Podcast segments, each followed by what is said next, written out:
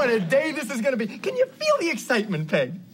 Oh, Al, I've given up on excitement. I'm going for relief.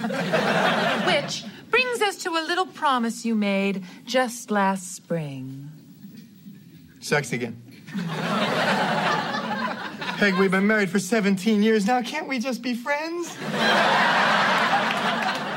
No, I don't like you. I just want to have sex with you. Let's rock. Thanks, Dad. Can I get a whooping?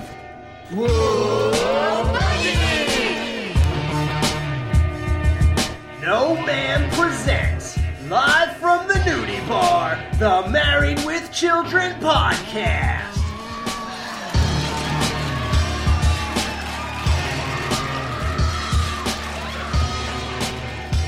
And here are your hosts, Jerry, Justin, and Al. Hey guys, we are here. We're hot off the pr- grill, and it is time for season four of Married with Children. It all begins here. Now, uh, let me introduce the guy who is. Listen, we all know he's going to be paying sailors in hell. Jerry, what's up, man? hey, you got to get it any way you can, and if that's what I got to do, that's what I got to do. Yep. Our, uh, Jerry is my sainted co host. Yeah, I was born a wanted man, but I will die a sailor's wife. and the guy who confesses his sins to Reverend Felcher, Justin. What's up, man? Uh, Reverend Felcher. Do you believe that they brought him back? No, I don't even know who that is. He was mentioned in Poke High when Kelly jumped on the football field. She screwed up a bet. Okay, that's what I was thinking it was a reference to. Okay, I don't remember the Reverend Fel- Felcher thing. Uh, remember what felching means? I gave you a description. oh yeah, Yeah, pretty gross, man. Pretty gross. I'm gonna try sometime. wait, no, wait. Uh, never mind. So, guys, we're talking about hot off the grill, but what's more important is that we are kicking off season four. This aired on Labor Day weekend, September 3rd, 1989. I checked, and that was part of Labor Day weekend. Um, Labor Day was the 4th, and that's on a Monday. So, this episode actually starts off with season three credits in the beginning. Am I right? Yeah. Am I right? Am I right, Lord? All right, guys. Well, when Al cooks up a Labor Day barbecue, family fun goes up in flames. Well, that's vague enough. But just by reading that description, you would think, you know, the grill falls over and House sets- catches yeah, on fire. house up, yeah. but okay. Now, this starts off. I always love when uh, the show starts off with like uh, jerk off radio announcers and stuff. Like our first episode of our podcast started that way. Hey, Chicago, what a day for a daydream. Show me an unhappy man today, and I'll show you a.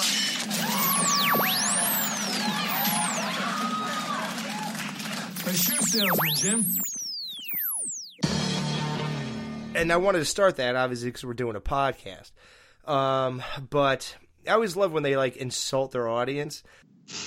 And this is all coming out of their TV, but it just it feels like one of the radio uh, gags in the beginning. But this actually they're all watching TV, and the shot pans across their house, and the big reveal is that they're the ones who are sitting around watching TV when they shouldn't. And the lady says Connie, and they must be talking about Connie Chung. She was kind of famous uh, as the whole newscaster.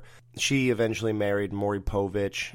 Yes, Connie, I'm coming to you from Fort Lauderdale, and we're rocking to celebrate summer's last hurrah, Labor Day weekend. I don't even know why we're on because you'd have to be a real no life to be home on a picture perfect day like this. Labor Day weekend in general, I always sort of dreaded it because that's the weekend of my birthday, or at least my birthday is a couple days after. And that was always the sign to go back to school because I think we always went back after Labor Day, right? Yeah. Uh, sure. Mom, please. Is this how I'm going to spend my Labor Day weekend? Sitting between my mother and a pizza with everything? The holiday got you down, Kel. Right, let's just pretend it's a normal day. Get up on the table, dance around, and me and Mom will put dollars down your blouse. Now, Bud, not everything Reverend Felcher says from the pulpit is true. And I'm just like, holy That's why I shit, both get the of you. like, one, Bud, you basically just told your sister to strip in front of you. And then, Peg, you literally are just like, uh, things said at the pulpit are lies. And first of all, why is he talking about Kelly stripping at the con- at the congregation? Why is he like? Why is his Sunday sermon about blonde bimbos stripping? Maybe it's to stay away from certain girls. I guess, but damn, Peg knows. They sounds like they actually like called her out on it. Yeah, that's hardcore. Oh, well, then again, he hates Kelly for jumping in front of the guy. Okay, that's true. So maybe he could have been talking trash. Greeting, vultures. Your meal tickets here.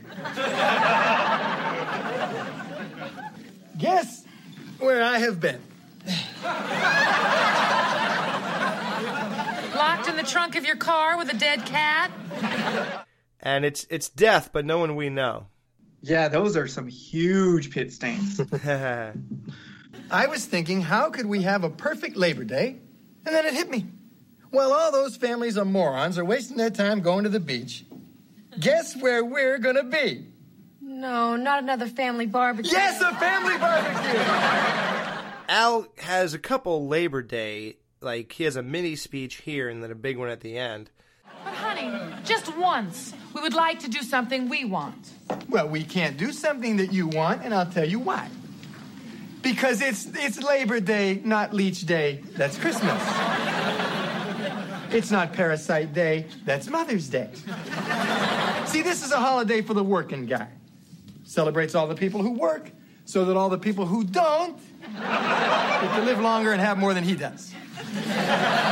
So tomorrow, unless God willing I die in my sleep, I get up for me and celebrate for me. Tomorrow is Al Bun Day. I, I actually like it. I, I like him slinging some some venom towards these non-working uh, people of the house. Did you guys have a, a family like that? Like, was your dad the only worker, and like you guys just did nothing, or nope? Uh, yeah. Um, there was a point in time where they both worked, but for the most part, yeah, it was a one working house.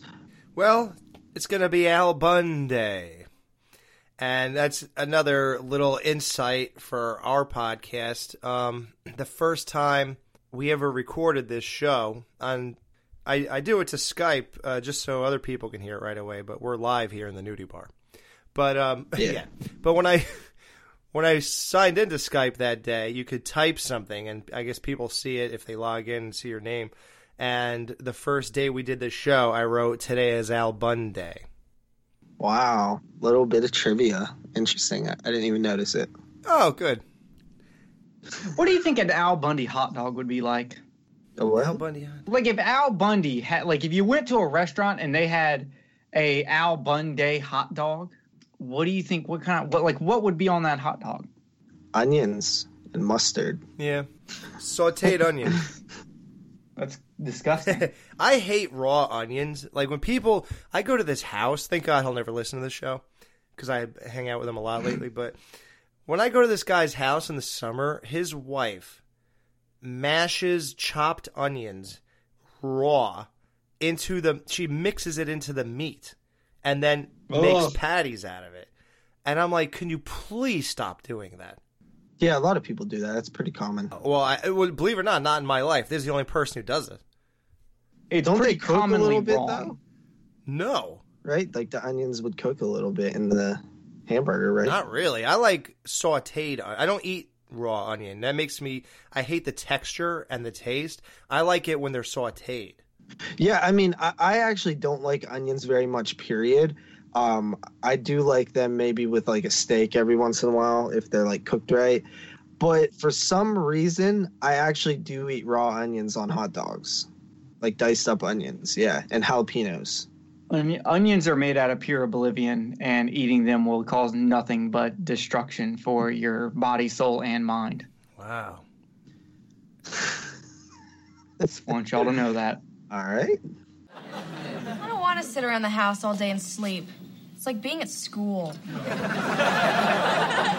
No, the difference between here and school is you'll be out of here when you're 18.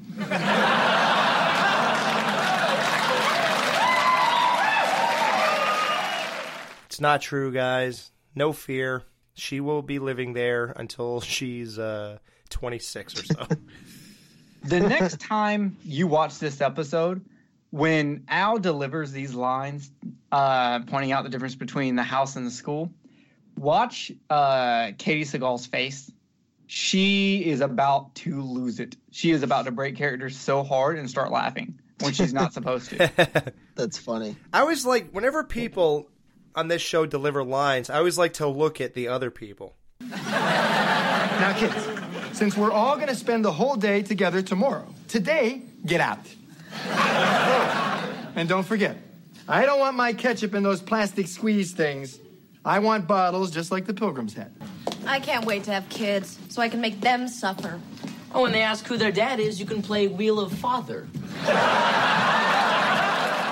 Man, he is on fire in this episode, dissing his sister. Can you imagine Kelly might have a kid one day and not even know who in that span of time fathered this baby? You know what's funny? How strict Al is with cooking out. He's like, I don't cook with one day old ingredients. Like, I don't, well, I don't grill with one day old ingredients. And I was just like, really? I've literally seen you eat a piece of bread that you uh, used to collect tang residue with, but you won't grill out with day old ingredients. A grill is sacred, homie. Like I don't know if you know this. No, I don't grill. I've lived in apartments most of my life. I don't get to grill.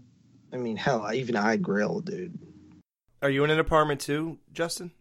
No, but Oh, well, that's different. My dad grill and stepdad grill. I just don't grill. I'm not big into cooking. I I, I grew up to be a man. oh, well, no. A chef is a No, different no, thing no, than a cook. no, no. yeah, yeah. Like you're you're thinking of like slaving over a hot stove. Like we're talking about Oh, throwing a 'cause I'm- steak on a grill. Yeah.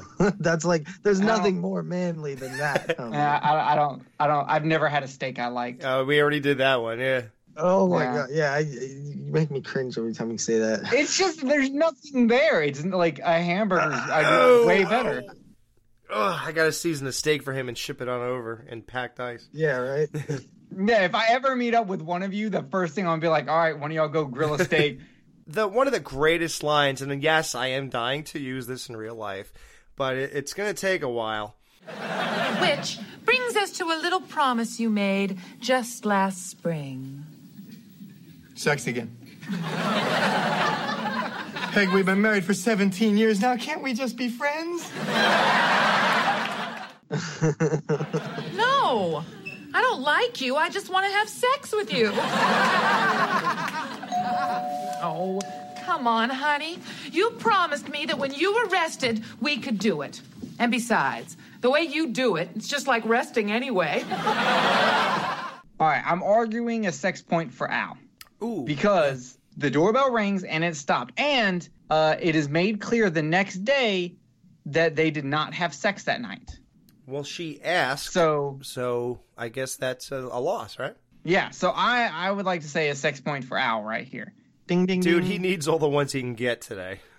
Uh, yeah, because he's about to he's about to already be losing as soon as this episode's done. Yeah. I also read somewhere that they, that uh, they messed up the line "We've been married for 17 years." That it should be, um, Oh, 16 years of marriage, and what do you get? Yeah, and this should be 18 or something. And in like here, in because here in like the next season or the season after that, they say 20. Oh, really? Yeah. Wow. So like apparently this is a goof on on them for writing because it's it's past 17 at this point. Oh, Peggy, I don't know what to do. Steve is an unfeeling cur. As you know, my sainted Aunt Toonie passed away. Sainted my foot. She used to pay for sailors. She was 67 and they wouldn't come for free. Anyway, anyway, I was her favorite, and the honor of caring for her sainted ashes fell to me. And the horrible cross to bear of caring for a $100,000 fell to her cats. Oh, Aunt Toonie, no one understands but me. Oh, we understand. You're insane. Must you carry that urn wherever you go? She sleeps with it, you know. I can't throw stones.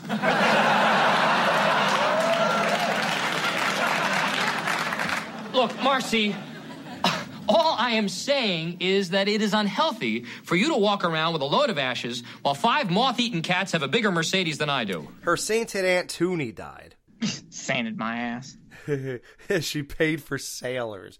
Obviously, the What does that mean? Oh my god. Oh, Is that like male prostitutes? Yes. Why sailors? Because sailors are more desperate because they're out to sea with men constantly. And she knows them well enough because she named well Steve or either either or Steve knows the Navy really well. Uh, you know he brings up the thing where she says Aunt Toonie didn't like anything that didn't rub its face back and forth across her pot belly. So this is actually a reference to a uh, Navy uh, initiation ritual or hazing known as kissing the royal belly. And uh, I had to call my dad to make sure this was real because my dad was in the Navy. And uh, he said, yes, this is 100% true. So it's now there's multiple initiations and there's multiple different names.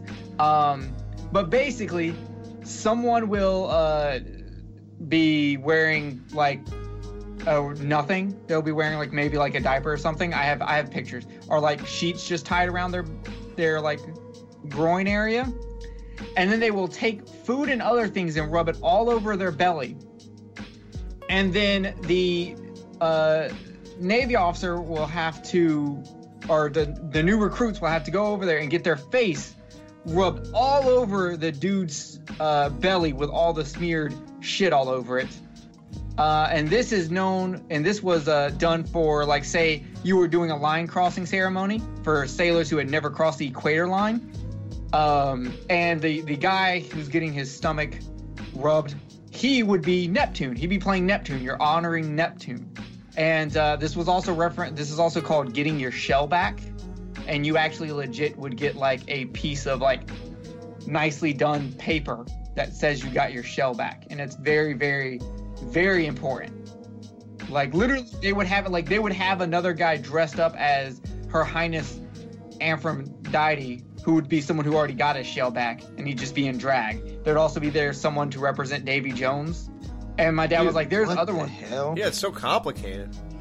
Yeah, he, and he was like, they they do all kind of shit. He was like, one time they took a bunch of trash and they left it out on the deck for it to just rot and get really stinky. Then they spread it throughout the deck and would make guys uh, for hazing like stomach army crawl through all of it. and it's been outside in the open sea for days. Wow. Wow. Um, there's different times I've got, and he sent me pictures and stuff, so I'll post pictures in the group Wow. of this kind of stuff happening. so now we know what Aunt Toonie was up to. Yes, now you know. Uh, she was uh, helping sailors get their shell back on land, which doesn't really count. I'm shell shocked after all that.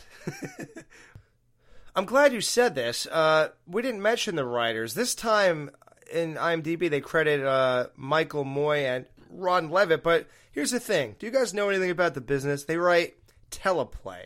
That means they actually wrote the script line by line, but the story was written by somebody else. Like the just story of what's going to happen in the episode. Okay, well, then story is Gabriel Topping and Kevin Curran. But these guys did the teleplay. And Marcy, in the will, I guess, Aunt Toonie said that Marcy is in charge of taking care of her ashes, which means, uh, to me, just lay them somewhere. That's the end of it. Or throw them somewhere. I mean, throw them in the ocean or whatever. The ocean. Yeah, she. Oh, yeah, I get the lake. No, I mean like the sailors, the ocean. Perfect. Put them on someone's belly. Caring for the hundred thousand dollars fell upon her cats. That is just an absolute douche. Like who leaves a hundred thousand? You can't leave them to cats. There's no way. Like who would possibly be in charge of the money that would say, "Well, um, the cats will get a little bit each day until this money runs out." Who could possibly be trusted? Look, if she's got the money to leave a $100,000 towards cats, she had the money to pay to make sure by some lawyer or business to make sure this goes through. Jerry, would you do something like this? I think I would leave my cat with someone I trusted and be like, I will. G- Here's the money. It comes with the cat. Right. Well, he, I would be like, you'll get so much every year. As long as this cat's still there, right? Yeah, after you submit the vet's report on my cat to this lawyer, then they will give you a little more every year. It's a good deal. I'm not saying I've thought about, Yeah, I was gonna say you really thought that through. uh, but I'm just saying there's way there's ways to leave money to cats. There's ways to go about it properly. Wow. Damn nouveau cats. Guys, guys, guys, this should be a happy day, not fighting and arguing and having sex with our spouses. so I'm going to do something that I wouldn't normally do. Use a Q-tip? Oh, want some loving, babe? hey, us Bundys are having a barbecue tomorrow, and I'm inviting you two to share some of our famous Bundy burgers. Well, I suppose Aunt Tony would like a day out in the fresh air. She got enough of that when we rode her around the lake yesterday. Thank you, Al. We'll be glad to come. What can we bring? Oh, just the, the plates and some food and some beers and leave the rest to us. oh, this is going to be just great. You know, there's nothing like spending Labor Day with the family and good food and good friends. I I think that it's more uh, less about inviting them over to hang out and more to just show off his burgers to more people because he's very proud of them. Yeah, because it eventually hits him, and he's like, "Oh, what a charade!" Oh God, what a charade! Uh, yeah, that I actually didn't like that because I was like, I was really liking this like super positive Al Bundy. Oh, what a charade! It just didn't fit. It didn't work. Yeah, I'm kind of It with you on didn't- that. I, I like the change of pace where where it's like he's just so excited for the day that, that he's just happy. Yeah, this is my first complaint of season four was just that that joke failing. I'm gonna have to co-sign. I liked it better when he was in a good mood. It was a nice change of pace. It was uh, just refreshing. Period. Yeah, You know. or at least if he would have done like good food, good family, good friends. Well, at least the food will be good. Yeah, even that. like, something like that, that would have been way better. Yeah. I mean, I get the humor in in oh, what a charade. I, I get it, but uh, Al's drinking a Budweiser once again. And Buck is hanging out by his feet once again. These feet that are supposed to do tremendous damage. Well, you're telling me that they didn't indicate that he could escape a restaurant with one of his shoes? Yes, that happened. Uh, no, but it, like I'm uh, posing the serious question: Do you think the family is immune to Oh, it? I just think the writers forget to do it. I don't know. I think when they, when they showed his feet, it's obviously supposed to be pretty repulsive. I mean, they're not that bad, but it's they're not. They're a little dark on the bottom. You know, they're a little dark. I think I think we're supposed to remember the feet, but um, I think it's like living next to like a hog melting a fat melting plant, like where it just melts hog fat and that's in the air. It's like you know processing. And then people around, they like when you go to buy. You ever see the jokes where the people go to buy a house and they're like, "Oh, what's that smell?" And they pull the curtains and it's it's like a plant of that. The realtor goes, "Oh, you'll get used to that in three weeks or whatever." You know, like you just don't Yeah. smell it no more. You got to imagine they they live with it. I mean, it's they don't know another smell. I mean, it's definitely true that you do get used to smells that you're around. Like, have you ever went to somebody's house who had like a lot of pets? Cat and piss it just smells real bad, but you know that they can't even smell it. Yeah. So, because if if that's the case, then then the only time they've messed up is in the house that Peg lost, with Marcy being by her Right. feet and not dying, Well, she said not running out of the she room. said, "How could ten toes, yeah, smell that bad?" Yeah, she makes a slight comment, but that's not enough for me to believe that it can run out a whole restaurant. True. hey, listen, can't let it go. So, um, he's listening to "Who Will Stop the Rain," unlike one of those crappy '80s radios on cassette. Yeah, so here's a funny thing. That uh, "Who Will Stop the Rain" is originally by Creedence Clearwater Revival, but the version they're using is the one sung by Robert Jason. Ooh, Probably cheaper to get the rights to the Robert Jason one. I'm I'm guessing so. Oh yeah. Because they And- blow, they probably blow their music budget later in the episode. That's true. But I thought I thought that was interesting, and of course they use this as a um, episode name coming up. Yeah, they do. I'm actually a fan of Clear Credence Water Revival, whatever. Um, yeah, you're definitely a fan. You're a huge fan. no, bud. no, no. I actually bought their vinyl. Um, they have a vinyl uh, of like their best stuff or whatever. And I don't know why. I think it was from this show or something. Like they had another song from these guys or something like that on, on the show. And I just uh, looked it up and I was like, what the hell is this name of this band? So I just bought their vinyl of their best of and I actually liked it. So yeah, it's pretty good though. So this is the first time we see the Bundy's backyard. Besides that, you know, the patio where he gives the guy a karate chop to the Adam's apple and Mhm. stuff. Like this is really the first time we see all of it. Because the only backyard thing I could think of is when they buried Bella in the backyard, but that obviously had to be the Rhoades. They wouldn't bury in the Bundy's backyard. And it, it always makes for great episodes. Like this one, you get to, there's a wedding you get to uh, there is a yard sale like and they're all pretty big episodes so this is a great setting for uh, future stuff uh, so i guess you could say new set already for season four. So peg is her job is to scrub all these like these tables uh, like picnic benches and stuff. And there's bird crap all over them and just grime and disgustingness. And al is just sitting She drags the bench out, and and it looks like he's gonna go give her help, but he just adjusts his chair. that is amazing So I, I kind of have a question. What, what? How do you think this conversation went, where he convinced Peggy to do all the work? Because that seems totally Um, unlike her. Well, he he does. Where where's he has that conversation? We hear it.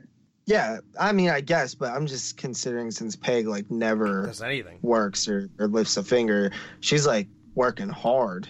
we know how it is peg wants sex pretty bad and if al has to rest up to give it to her in any way shape or form she will take it however she can get it so she lets him rest up and uh i don't know it does seem like an odd trade-off but i guess she's that desperate which is weird because when she finally gets it she's not happy about it but okay let's get into that though because I, you know, I can't wait to hear your guys' theories. Because as a kid, I never really understood. I asked my sister, the real life Kelly Bundy, and she gave she gave answers that didn't match what I initially thought. So I can't wait to see if you guys have her answers or, or mine or something else. So Peg's scrubbing, complaining how hard it is to do all this stuff and it's totally turning Al on. And they have sex. And then she does it again. He's like, scrub harder, which is a joke me and my sister have had for years. Like, my dad had this weird thing where he made me do the dishes when I was growing up. Like, I guess, I don't know, when I was tall enough to reach the sink or whatever. And that would be this thing. And we'd always go, We have a dishwasher for Christ's sake. Can't you just put them in there? Oh wow! I was like, I was like, why is Alex making this sound like it's a big deal to do the dishes? It's a pretty And- big deal. I wasn't doing no damn dishes growing up. Like as a kid, yeah. Hell totally. no. I had Girls- a chore list. The girls in the family did the dishes. Yeah, well. Well, there were no girls in my, and it was just me and my brother. exactly. I won't right into that one. Oh damn it! So I used to do this, and my sister found this hilarious. So she'd walk past, and she was a huge fan of the show. So she would just, you know, obviously I'm not a stranger to dropping Married Children references, as you've heard. So she'll walk past me and just go, Scrub harder. why would a guy who who clearly just said, "Can't we just be friends?" Why would a guy who we're rallying up sex points for, a guy who lasts three seconds or thirty, why does he suddenly want to have sex four times in one day? I think it's a combination of things. So the first is he's in a really good mood. Okay. Right. We've seen that from the fact that he invited Marcy and Steve over. Second, um, I think that because Peg never cleans or does anything, it's a desire. And any desire can be kind of connected to a sexual desire um, when you're a guy. And three, uh, she's moving her ass around a bunch and he's looking at it. Can't you see his head Right. bobbling around? Right. So Yeah, but I think- normally he always looks away from her. Right. Remember that time she bent, like she said, "Oh, guys will look at anything." That the episode, I think, girls want to have fun, and then she bent over to clean something off the table in front of the TV, and Al and Steve both look off to another direction. Yeah. Yeah, so I think one of those things by themselves would not be enough, but in combination, uh, I think it kind of gets them in the mood. So I think that it that Al gets off on Peggy being miserable for doing the same things that he has to do that makes him miserable, aka uh, doing stuff for the family that he doesn't want to do. For him, it's working and paying the bills. For her, it would be cleaning, setting up the table. She is is doing things that sh- he constantly complains about her needing to do that she never does. And when she does it, she is just absolutely miserable and hates sex during it. She is literally becomes Al, and Al gets turned on by, by the fact that she has the same kind of misery that he does. He sees herself in in her, and then he wants her. to put Mhm. himself in her. Yeah, and and like the uh, the fact that you know she's actually getting tired, it's like an extra punishment that he's gonna make her more tired. Because it seems like he's getting off on the fact that she's actually tired as well. No, that goes into it because he's always tired. He he's too Yeah. tired for sex. It literally he is turned on because Peggy became him. Mm-hmm. So why don't he just play with it? Uh, never mind. Because they can't show that on TV, Al. Ah, okay. I mean, they had a whole Seinfeld episode about it in the '90s, but Well, I I will subscribe to those theories. well, well, just so we I don't have to get it in uh, for the rest of the episode. Peggy gets four sex points in this episode. Yeah, I got four. So Peggy comes out of the episode plus three. Yep. Yeah. I mean, Al. Not off to a good start, Al. Yeah, he didn't do too good. Um, according to him, he did very well. Yeah, I guess he was willing to sacrifice. Water. And I wonder, what I wonder, who stopped the rain. Hey, babe. Water. no time for that now, babe. Got to get ready for the barbecue. Oh, and listen, honey, don't touch my grill. It's filthy, Al. Don't you want me to lick it clean so we can have sex again? No, I like it just the way it is. Last year's grease on the grill, last year's ashes on the bottom. That's what makes the Bundy Burger special. Oh, honey, would you clean up that spot that uh, your hair made when it got caught on that nail? I feel good, don't you?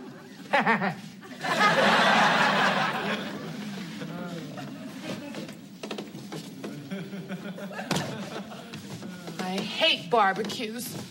I hate Labor Day. And I hate watching buzzards circle while I'm having sex. Uh, so they had sex in the backyard. Yeah, that's that's that's something, man. Yeah, like we're concerned an episode ago that they were willing to do it possibly on the I thought on the couch until Peg said, you know, let's go to the basement. Um, but no, they're willing to do it in the backyard. And that reminded me of like I remember watching an outdoor porno one time and I swear to god, a fly landed on this chick's ass or something. hmm I've seen I've seen one with a fly too. You brought back memories. yeah, I remember th- I remember seeing something like that once. when she said that, it just reminded me of see, and I that, I probably saw that in like the early two thousands too, like two thousand three. Was it a brundle fly? Yes, it was. Mm, yes, it was. Uh, but Peg looked kind of hot on that table, didn't she? When she was like kind of passed out, exhausted, and Yeah, I gotta say, Peg is coming out season four strong with the with the hot. did I tell you that she got better looking as it went on? And so far, I'm with you. I'm thinking hundred percent right. Yeah, Mhm. people were giving me crap that I, I said that Peg wasn't very hot in the beginning. they're like, "What are you talking about? Peg is always hot," or blah blah. I don't know, not really. I mean, season one, I don't think she was hot at all, frankly. Yeah, I think the first time we even noticed her was I think Poppy's. Yeah, it is on the bed with the short shorts. Yeah. So I'm sorry, guys. Standing by what I think. Uh, I think she, and I think we all agree that she got hotter as it went on. I don't know. That's just how it seems. So Al has, like you guys said, a tradition. Last year's grease on the grill. Last year's ashes at the bottom of the grill. Mm-hmm. Does anybody do this? No, I, I know there was something to do with like a pan when I was a kid that was like important not to clean, but I think it was because what it was made out of. Right. Well, no, there are those pans because Reese has told me about this because her grandmother had one. Yeah, like And my there- grandmother had a pan. Yeah, yeah, and and both being Mexican, it probably makes sense. But they had a certain pan you didn't clean because it like, I, I she explained it to me, but something about like it makes the flavors.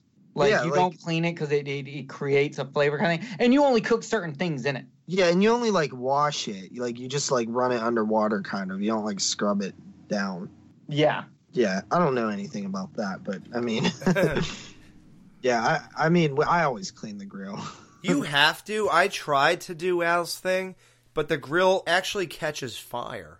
Yeah, because all the uh like build up grease on it. Yeah, so I tried this when I when I first because I'm with Jerry. I wasn't really able to. I mean, I did when I went to my parents' house. I always try to take over the grill just so I could be like a guy and know what I'm mm-hmm. doing. You know. So when I got to my own, I, I knew what I was doing. So when I did, of course, I went to the Al Bundy thing. And I said, well, let me go ahead and not clean it so that I could have the same, you know, whatever stuff from whatever year or whatever. And I did that, and by the next year, I swear to God, the whole thing went up in flames. Speaking of like grill, like he has like a beat ass like basic as hell grill. that grill is It's a beat. is funny, you know. And and I mean, does it really matter about the ashes though? Is that just an Al Bundyism, or is that something that actually you think he is right about? Well, that the charcoal sits on top of the old ashes. I suppose most of the heat's going to come from the new charcoal, but I, I suppose I mean, with the with the old grease being heated, dripped up into it, and, right. Probably. dripped into it, and then like it adds a smoky flavor to it or something. I mean, the smoky flavor lit usually comes directly from the charcoal anyway. So yeah. Well, I I know, don't I'm know. saying, will the heating up the of the old ashes of the old charcoal add an extra bit of smoky flavor to they it? They must, yeah. I mean, t- to be very minimalist with it, it has to make a difference. what I'm talking about though is the fact that we see Peg uh, in the next scene knock over the ashes and need to replace the ashes, but everybody still seems to like the burgers. So is it really? Oh yeah. Was the ashes significant at all, Oh. or was it just something at, like So, a, like I an wonder- alism? Or maybe dead people are just scrumdiddlyumptious. I wonder if it's just the not cleaning of the grease, and he thinks that well, if you can't clean the grease, you can't get rid of the ash. And it does give him a great like tagline because that tagline where he's like uh, ashes of the past for burgers of the future. That's fantastic. I would open up a store and use that as my Yeah. tagline. Um, I, I I will throw out a theory, but I'll save it for the end.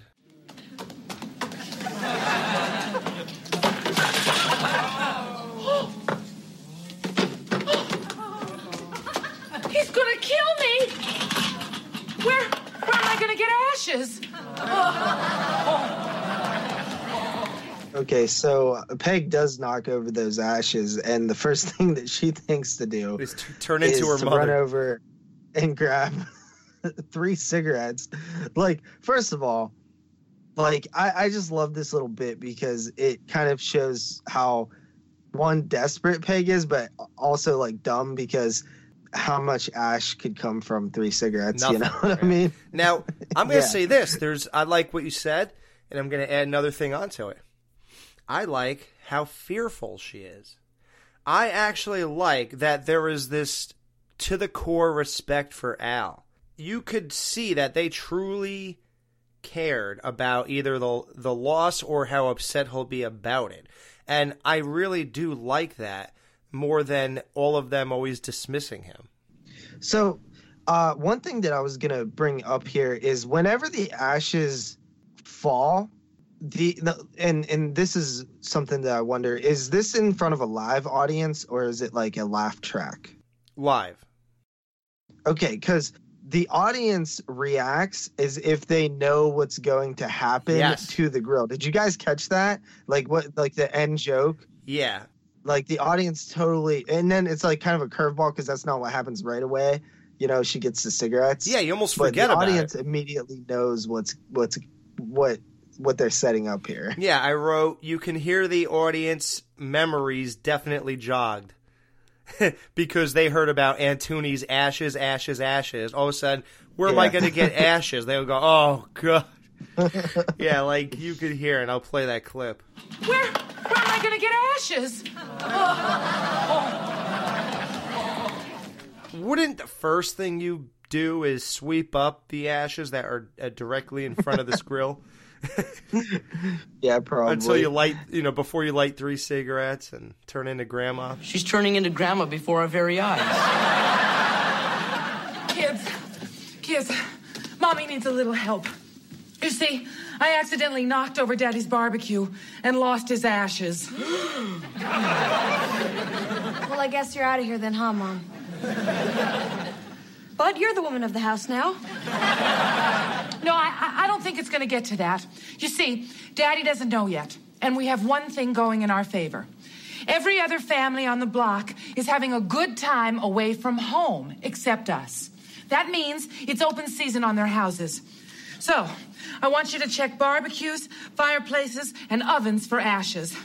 Oh, whoever goes to the McGinty's, bring me a Dr. Pepper. Hurry up.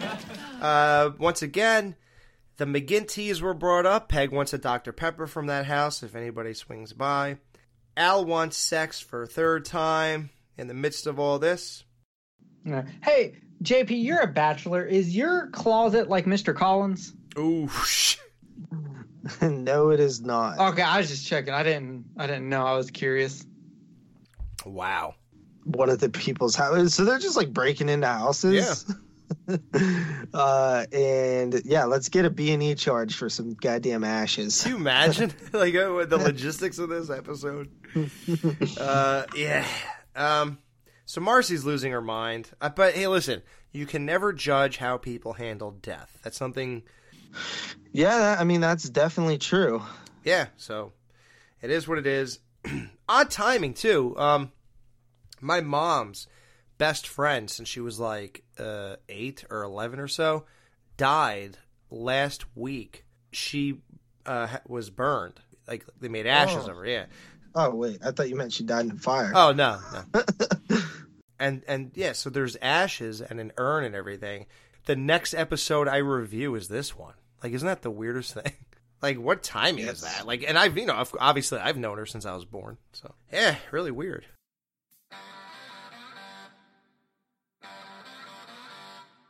So Al comes out with this amazing apron.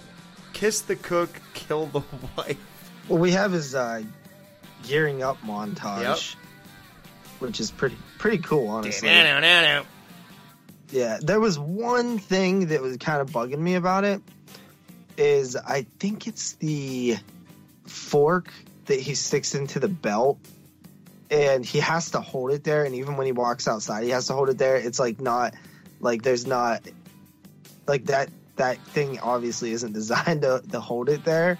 So he's like he has to like hold his hand there so it doesn't fall out. Mm. I noticed that. it's kind of bugging me. Yeah.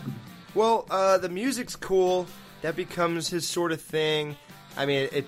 Besides that knife discrepancy, it really is like it doesn't get any better than that. Who keeps all this stuff in a briefcase? Like, Somebody who's really serious about grilling. like I could have seen him having it in a toolbox, but a briefcase was a little odd for me. I'm not gonna lie. Hmm. Like, wouldn't see it it. made more sense that if he would have busted out his like glow in the dark toolbox and like had it all in there, like because it's the tools of the trade kind of thing. But to be, I mean, it still works with a briefcase because he's showing he's serious business right now. But I was just kind of like, take it like it was two jokes like back to back that I was kind of like, what? Like, like Kelly just pointing out, "Mom, your underwear is under the table," and then no one says anything about that. Everything's everyone's just completely okay with that. If I was Kelly, I, I'm surprised she didn't say, "Is that mine?"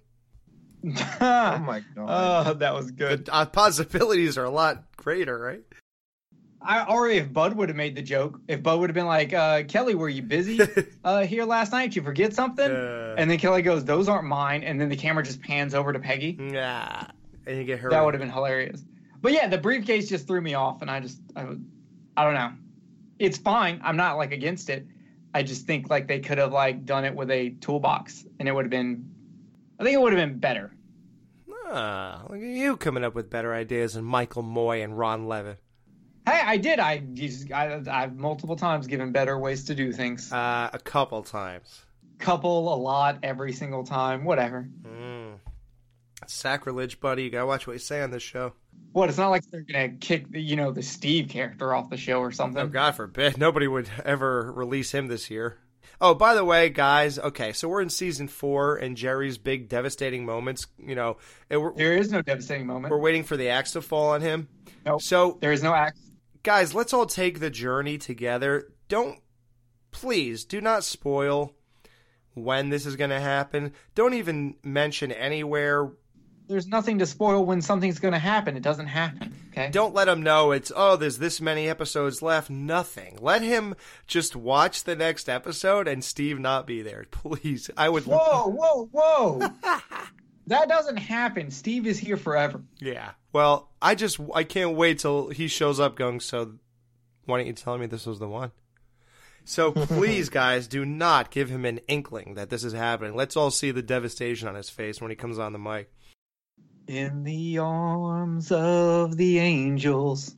Al has a Labor Day speech that is possibly longer than Steve's court case um, recollection of his life's history. And what was more enjoyable, though, I think Al, I'm sorry, he topped Steve with that one, buddy. Uh, Come on, I mean, admit it. You have to admit it. Uh, it was better. You know, here's Labor Day. what does it mean to us? To answer that question, we must hark back to earlier times. You see, kids, while the cave woman sat around getting fat, smoking cigarettes, and watching the Phil Javaman show, the caveman.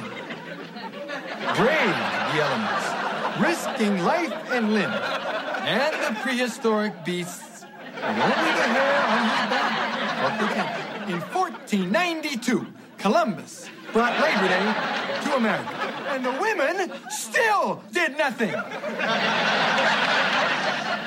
And that's what Labor Day means to me. May we eat now? Not quite yet.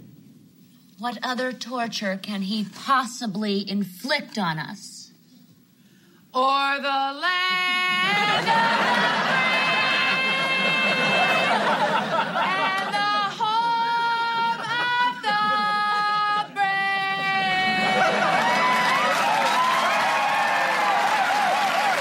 You know what? There's actually something that does bother me. Why did they use? uh Why did they have Peg singing badly to the Pledge of Allegiance when they've shown that she can sing pretty good before? Like they sacrifice. Like I understand they're going for a joke. Shouldn't have was- had Kelly do it.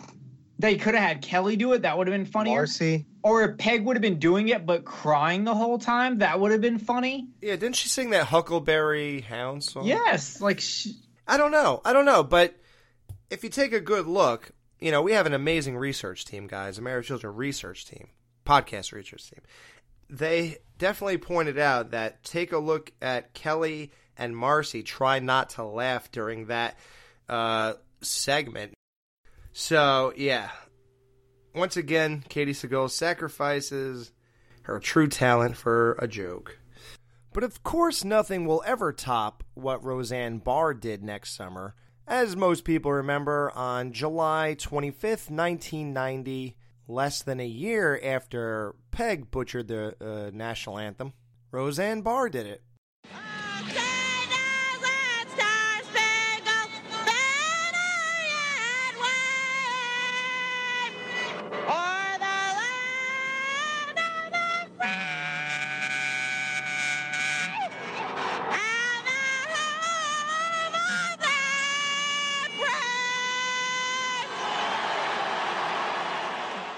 Listen, it's not as bad as what Fergie just did, but that was pretty bad.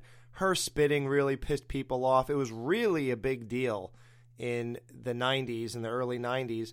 Roseanne Barr suffered a ton of backlash for that.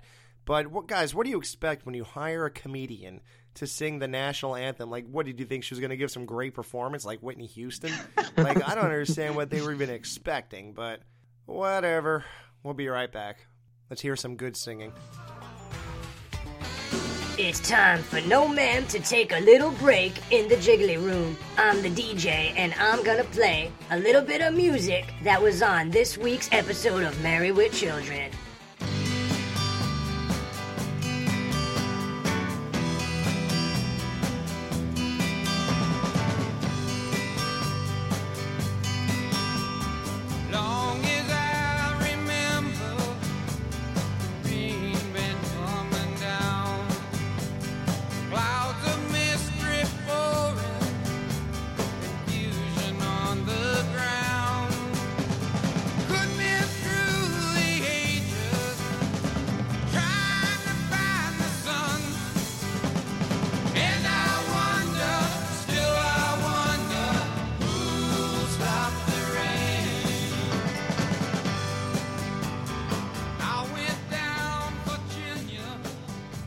So Al says something that I do steal every year when people come over and I cook in the barbecue. I say something about the best burger they ever yanked out of a cow, and everybody just listens to me and just just goes along with it. In exactly 11 minutes and 7 seconds, you're going to sink your teeth in the best burger they ever yanked out of a cow. Ooh, Al, you make it sound so good. But uh, Marcy and I rarely eat red meat, so would you mind fixing up this salmon I brought? Oh, no problem.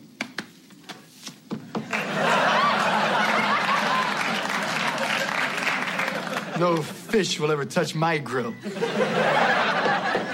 That's my kind of grill because I hate seafood. Yeah, that's. I, I mean, I'm the same way. If if somebody would have brought me that salmon or whatever it was, I would have chucked that shit over the fence too. Yeah, I I do. And and I I'd say the same thing and everybody knows that I will never have fish on my grill and that's not even just a married children joke. That's for real. Especially because fish is like a taste and smell that you like can't remove from things. Especially if you're gonna leave the the the grease on there. Oh yeah. Yeah, can you imagine all of Al's future burgers have a hint of fish in them? Oh my god. Ugh. When my dad cooked fish, man, the whole freaking house stunk. It was the worst memories as a kid. Uh, when I was a kid, I uh, apparently was really bad about not covering my face when I sneezed. Yikes. And I was at the dinner table and I sneezed and I didn't cover my face, and my dad was like, "Cover your face," and then I did it again. So he took my plate off the table and made me eat on the floor. That is awesome. Yeah. You totally deserve that, dude, just so you know. Well, first of all, like this is elementary school. This is like probably like second or third grade at at most. I probably would have slammed your head into your dish. like if you seriously sneezed just like right out in the open with nothing, no covering anything at a dinner table, I'd probably just slam your face down in your food. I mean, I get that, but let's keep in mind I'm like six. Yeah, but I just got done telling you that, and then you do it again. Well, I think we should have your dad on the show because I just want to congratulate him. Let's do a thing where we just interview each other's parents. Oh, yeah, you would totally be swapping places with Buck in my house. Wow. Look, I can try. You know what's weird though is I think it did something to me mentally because um rarely when I sneeze do I like sneeze out. It like stops in my face. It like doesn't come out. Good. Like so I'm just like, and then nothing comes out. I don't actually like fully sneeze out. At least like rarely will do that. Oh, I thought you, I thought you were going to tell us you've been eating out of a dog bowl since you were eight years old. Well, I'm not a Bundy. Let's calm down. And just for the record, I would never actually do that stuff to my kid. I would just do it to Jerry. I would treat my kid great.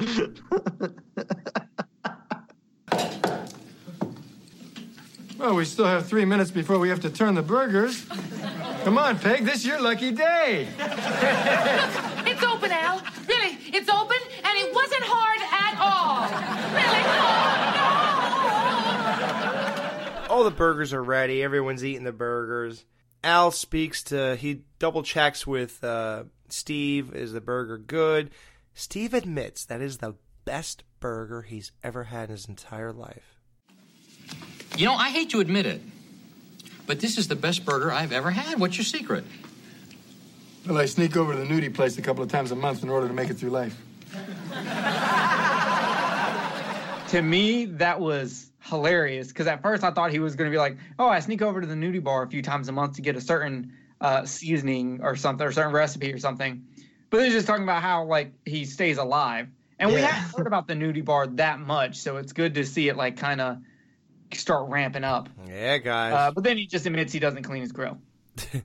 Yeah, that was the first hint of why we're here right now. Have they brought up the nudie bar before? Have we? Yeah, well, Bud says that Kelly's getting a tattoo next to the place that says girls, girls, girls. I know where it is. Okay. That's about the only one, I believe. Then this? So it's the first official mention. Yeah, he says nudie place, I believe, though. He didn't say, like, nudie bar, w- which it becomes, but that's all right. Hey, listen, I love the infancy stages of stuff. I like to see the evolution. I mean, I wouldn't be staring at this girl right now in front of me if. Uh, he... Are you calling me a girl? Oh. You were looking at me when you said it, so that's why. Like, is there a stripper behind me? Dude, it's dark in here, these blinding lights. And plus, your hair is really long. Oh, I can't have long hair. You look, look at your face. You literally look like Steve in the Razor's Edge. A man's face is a man's face, Jerry. Come on. Ashes from the past for burgers of the future. Marcy, you're not eating. How can I eat with you talking about ashes? It only makes me think of my poor Aunt Tootie. Up on the mantel over our fireplace in her little urn. Excuse me, but what did you say was in the little urn above your fireplace? The ashes of my dead aunt. I legit forgot. Uh, I did. I didn't forget. Like I, I, kn- I was paying attention for when this joke was going to happen since the uh, ashes spilt over. But um, I do like that they waited so long, and the reveal was just absolutely perfect. And then to follow up when she begins to tell everybody, and you know, obviously the, the when it gets to Steve is just absolutely amazing. It could be Steve's greatest moment on the show. his face when he like decides to chomp back into the burger is amazing. Like I I do think that it might be Steve's greatest moment because that facial expression is just pure gold. It's Steve's Al side of him, but it encapsulates all of us. It comes off as insanely relatable. It's just perfect. Even the fact that he gave Marcy that one chance and said, Marcy, come on, you're not eating any. Take a bite. You'll like it. Uh, Marcy. Shut up, ghoul. Alrighty. you know, like it's perfect. I gave you a heads up. I'm a good guy. You told me to shut up. Okay. Enjoy. And Al, I mean, the conversation with Alan Marcy. Mm, these are quite good. No, but Aunt Tootie meant so much to me. I know she did, Mars, but sometimes we just got to put the dead behind us. Al saying, you know, we have to put the dead behind us is just wow. What an, a great a great touch. And also another great touch is Kelly seeing that, you know, realizing this.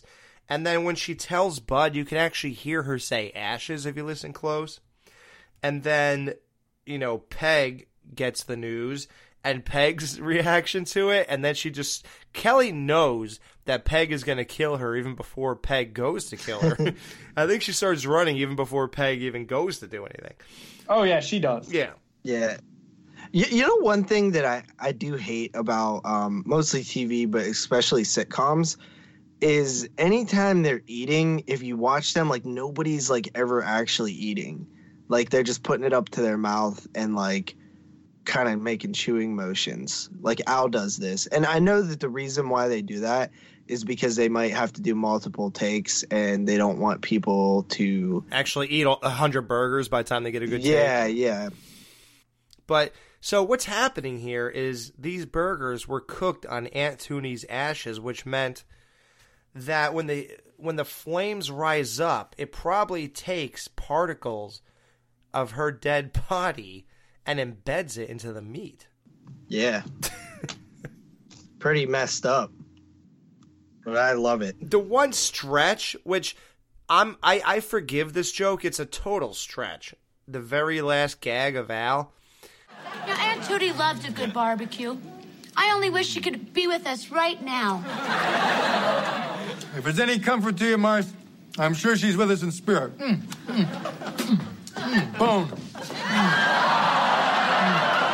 Yeah. Yeah. You know what? I would have believed it had had the kids bought the meat like they were told they were supposed to. But the fact that Steve and Marcy did it means they didn't buy low cost meat. Hmm. So like I think that was kind of a like I understand the joke they're going for, but you're right, it is a stretch. Eh, But there was a way to fix it. Well, no, it wouldn't be uh, uh, s- so much of a problem that Al, you know, had bone in his burger. It's more the fact that it would come up from the ashes and get into the burger. Right. Well, no, I'm saying that had the kids had bought it, there's a chance they would have bought like the worst kind of meat, Low grade and and maybe there would have been like a piece. Yeah, of but it, it's not that unbelievable that a bone would be in a it, like a little bone fragment would be in a burger. That's happened to me before. Yeah, but the implication is that it's Aunt Tootie's bone. Yeah, that's where the problem comes from. Does it bug you guys that when he was cooking the burgers, he only put one on there? I, I didn't even notice. really? Me neither, but now I always will. Thank you. Wow, nice catch. So, what do you guys think of the end shot where we're gonna fix everything? I like that Steve and Butter like actually trying to like solve the problem that's about th- that's going to occur, like filling the urn back up. They're going ahead and getting of that. Peggy's choking out Kelly, and then Al and Marcy are just over there in ignorance, just eating their burgers. yeah, I love like Marcy. Is she gonna open that urn and look in there? Cause she say, "Wow, Aunt Tuna, you look different today." But yeah, Steve and Marcy, although they've implied vegetarian, they are willing to eat burgers because their fish fell on the floor. So they, well, it did. It hit a house on the way down, but it. Wait, is fish vegetarian? No, that would be pescatarian. Yeah, we talked about that. Reese does that because fish are stupid. Yeah, Reese is pescatarian. So I, I misspoke. So was it pescatarian, right? Yeah, they well, they just they're not. I don't know. They changed because at one point didn't they say they were vegetarians? And another point they're just like, well, we don't eat red meat. Well, she said, Steve, we don't eat meat. And she he goes, honey, I'm working on a car. So meat is a fish, fish meat, right? Yeah, but I'm saying, have they actually ever come out and said they're vegetarians? No, they just said we don't eat meat. Yeah. Okay. Yeah. So we get something here that, you know, is uh you're not going to see very often. I mean, there might be one other time that Al and Marcy bond in this way, but what did you think about at the end of the episode? You know, obviously it works for the story. It really pays off because Al gets to talk to Marcy and say things like, you know, you know, Mar, sometimes you just gotta put the the dead behind you, you know, which is a, just a great line. It's so out of character to think that Al is Al so into himself and his burgers that he'd even I think Al honestly believes his burgers are so good they could bring world peace. And like, and this is a prime example of it because you have uh, him and, and Marcy almost like um, uh, a, a great con, a great like war against each other, and they put everything aside to just enjoy these delicious hamburgers on a nice sunny day. Right. It it was pretty interesting, and Al even puts his arm around Marcy and comforts her over the death of her aunt Tootie, even more than Steve was comforting Marcy. Steve really wasn't comforting Marcy at all. Yeah. Honestly. Like it was, ju- it's just very strange to see, and we always like that kind of thing when when the characters actually just bond with each other and it's not always, you know, insults thrown around, even though that's always amazing. But it's cool to see them team up sometimes or whatever, usually Bud and Kelly. But so this time these two did. So, you know, that image is so incredible to me that I had to use it as our show's thumbnail because I don't know when we'll ever see this again. But That's true. Even though it is spoilers for the episode, Alex. Ah. How dare you be inconsiderate to the people who don't watch it, who don't watch the show before they watch before they listen to our episode? Right. Well, those people will just they they're just wonder why is Al hugging Marcy? What why are people whipping their hair around and why are people dumping bags into grills? I mean, there's a million reasons those things could happen. uh, it's more intriguing. You're going to tell me you didn't look at that thumbnail and go, "I got to watch this to see why Al has his How arm." does this happen? Right. What? That's a lot of going. It's a lot going on in in one second. I have to see why. No Ma'am will be right back to wrap up this week's review. Be sure to join their Facebook group page for all the podcast news and updates. Just type in www.facebook.com slash groups slash married with children podcast. Be sure to subscribe to them on iTunes and please leave a review telling them what you think of the show. To subscribe to their YouTube channel, just go to channels and search up Married with Children podcast. Now they are available on the TV Time app. Go to your app store and type in TV Time. Join their Patreon and have access to all of the bonus Married with Children podcast content. You can email them at marriedwchildrenpodcast at gmail.com. Thanks for checking out this review. Now the guys are going to give their final thoughts and ratings of this week's episode. Well, although Al only threw one on, how many burgers are we throwing on the grill for hot off the grill Justin? I absolutely love this episode. I thought that it, you know, started off great. The end might be one of the better ends in the entire show run so far, um, especially that Steve moment. Uh, I like this one from from start to finish. I I liked all the the little stuff with um, Peg and Al and and kind of our little theories there on, on why he would do that. Um, it, to me, this one just hits on every level. Like I truly love this episode. It might be one of my favorites in the entire series that we've done so far, Wow. if not my favorite even. So like I, I I I enjoyed this one so much last night when I watched it. Uh, I'm coming in at a well, Alex, you, you already you already got one here, but a five out of five. I told you it's great season of television. wow, nice, dude. Five out of five. That's as good as it gets. Classic with Children. So, how many burgers are you actually throwing on the grill for this one, Jerry? So this was a really refreshing episode after season three. Um, Al was great. Steve was super funny. Bud and Kelly were just on point. Marcy got screwed over, but it was enjoyable.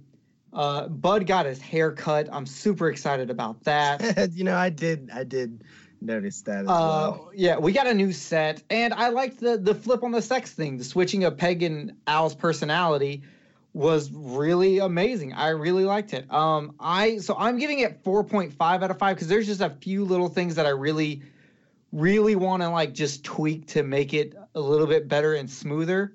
So so I'm doing 4.5. 0.5 for a toolbox. You believe this? Not just a toolbox. I, I said like four or five different things that I, I would tweak. I'm joking. I'm not, damn it. he thinks I'm serious. Uh, yeah, yeah. Um, what great season opener landed on Labor Day. That I like too. I, I like the holiday themed episodes always, usually. They've been all great so far. Um, they really know how to do that kind of thing. Super strong opener. Everything's great. Believe it or not, that role reversal that you mentioned about the sex stuff, that was actually something that somebody brought up on IMDb in the trivia section. They said this is the one episode where the roles are reversed, uh, where Al actually wanted sex and Peg did not. I think it's more than that though. Like they have an almost complete personality switch. Peg's miserable the whole time, and Al's happy the whole time. It's usually Peg happy the whole time, and uh, Al miserable the whole time. Like it was almost like their personalities were switched. It was Peggy complaining about the family. Right. Uh, even Peg is easier on Al with that though. She don't ask him for four in one day. She even knows better. But yeah, um, like it's just it's just so perfect. I mean, there's really nothing that doesn't work for me. Uh, Grace, uh, what a great ending! And I gotta say that yeah, I, I remember watching this growing up, and I I do forget about the ashes. Um, by the time it comes back up, you know, like Justin mentioned, like the audience remembering as soon as Peg says we're going to get ashes, we're all saying, "Oh God!" But by the time it happens, you somehow forget because you're so wrapped up in Al's uh, big Labor Day speech uh, before they even get to eat. You're wrapped up in how everybody feels about the burgers. You're wrapped up in this, that, the other thing. So when it hits you, it's really great. It's it's it's as good as the ending of um, Impotent to me. You know, like revealing that Al and Steve set that whole thing up is just as satisfying to me as as this. So uh, yeah, this is a classic Marrow Children. Not a dull second here for me. Five out of five. just the start of one of the my favorite seasons of television. I mean, I just don't know how much more I could phrase it. Um, so, guys, join us next week. Dead men don't do aerobics. A TV fitness guru tries to whip Peggy into shape until she turns the tables on him.